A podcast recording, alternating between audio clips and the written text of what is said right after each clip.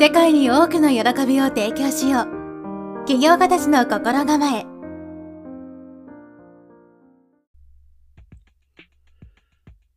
はいこんにちは直人です。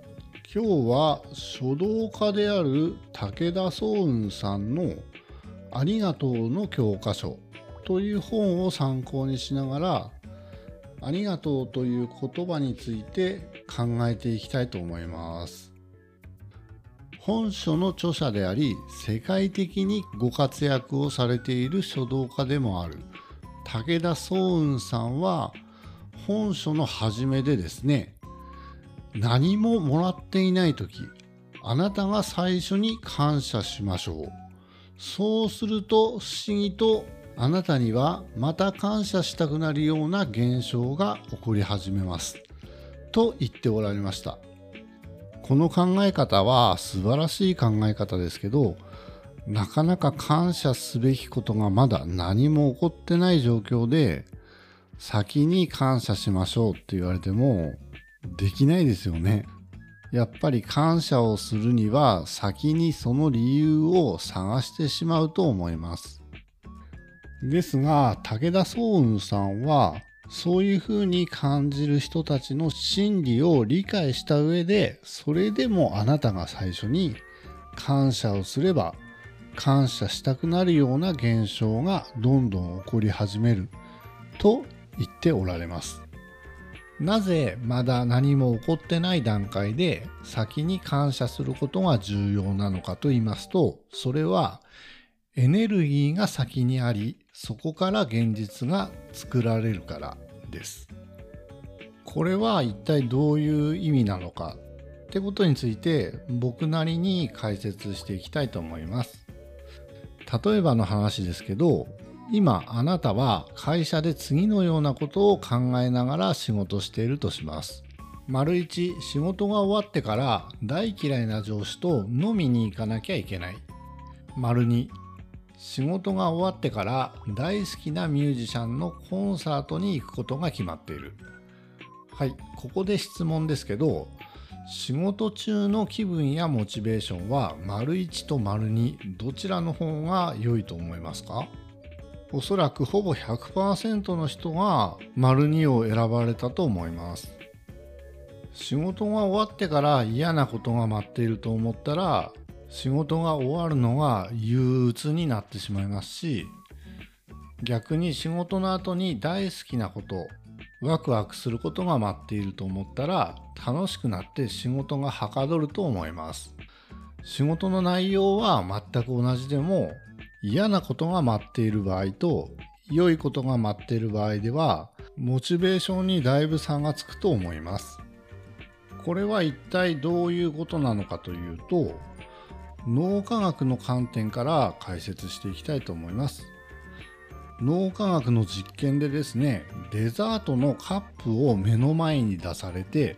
蓋を開けて食べ終わるまでどの時点が最も激しく脳が喜ぶのかを計測するという実験があります。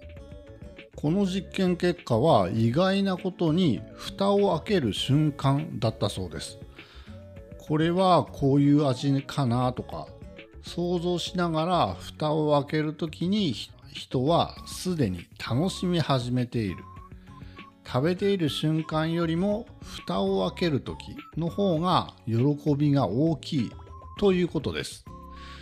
これを言い換えると人間は未来に起きる感覚を今体験しながら生きているということになるんです。つまりこれが感情のエネルギーです。エネルギーとは科学的には物体が物理的な仕事をすることのできる能力のこと。私たちに当てはめると肉体的な力と筋肉も仕事をする能力と言えますしやる気とか活力とか精神力とかもエネルギーと言えます。エネルギーと物質どちらが先だと思いますか？と問われたら私たちの日常感覚では物質が先だろうと考えがちですけど実はその逆でまずエネルギーが先にありそれが物質化現象化して現実となる。エネルギーが物質化しているということなんです。次に先に感謝することの重要性を話していきたいと思います。ここではより理解を深めるためにも引き寄せの法則や量子力学脳科学の観点から解説させていただきます。引き寄せの法則とは経験する全てのことは思考に引き寄せの法則が反応して起きていること。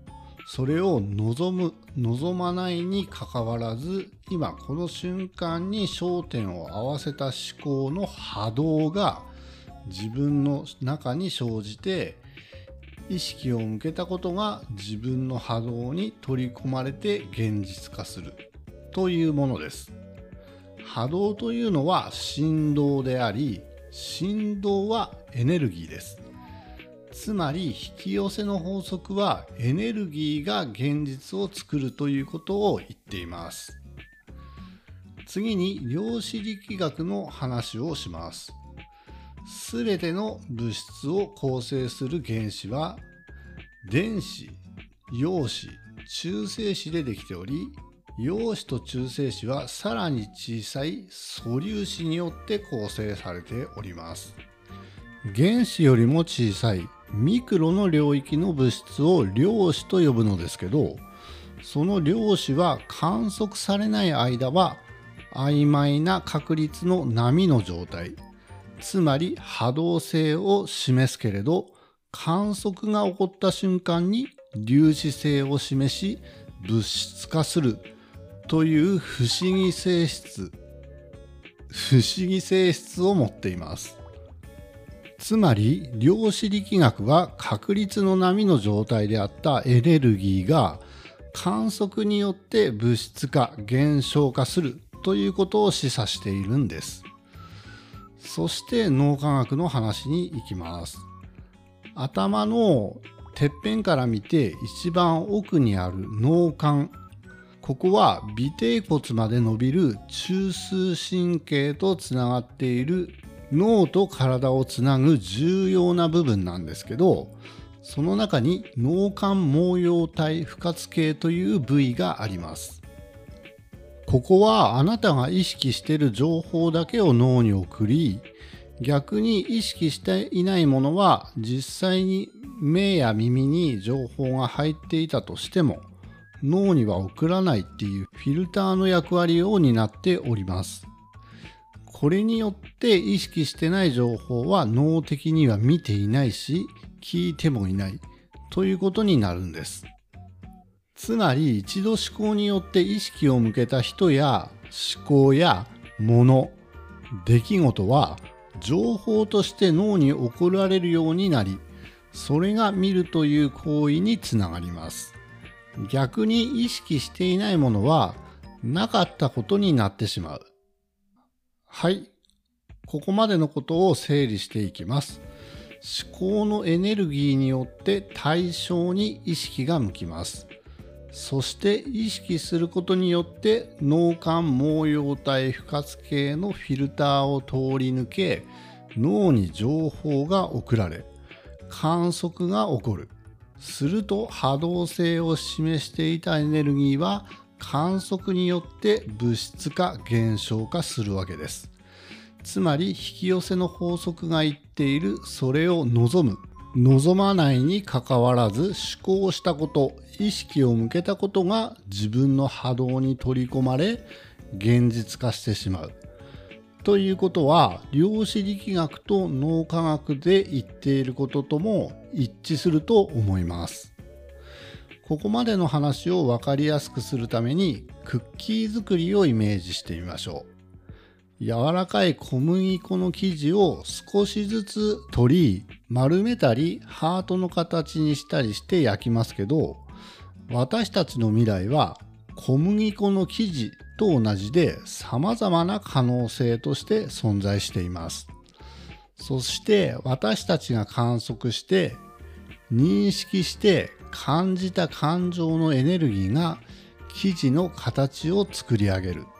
そして完成して固まったものが私たちの目の前の現実になるわけです。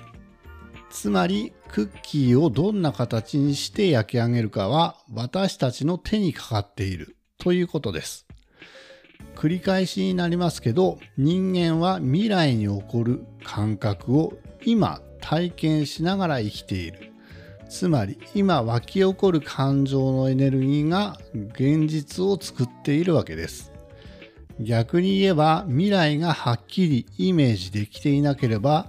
今不安になるし未来に嫌なことが待っていると思えば今不安や憂鬱な気持ちを味わうことになる。ということです。まとめると何かが起きているから感謝するのではなくてまだ何も起こっていない状態で先に感謝すること。これが重要だという理由はまさに今湧き上がる感情のエネルギーが感謝で満たされることでその先に起こる現実が感謝で満たされるようになるからです。はい。ちょっと時間が長くなってしまったんで続きはまた明日話したいと思います。それでは良い一日をお過ごしください。ナオトでした。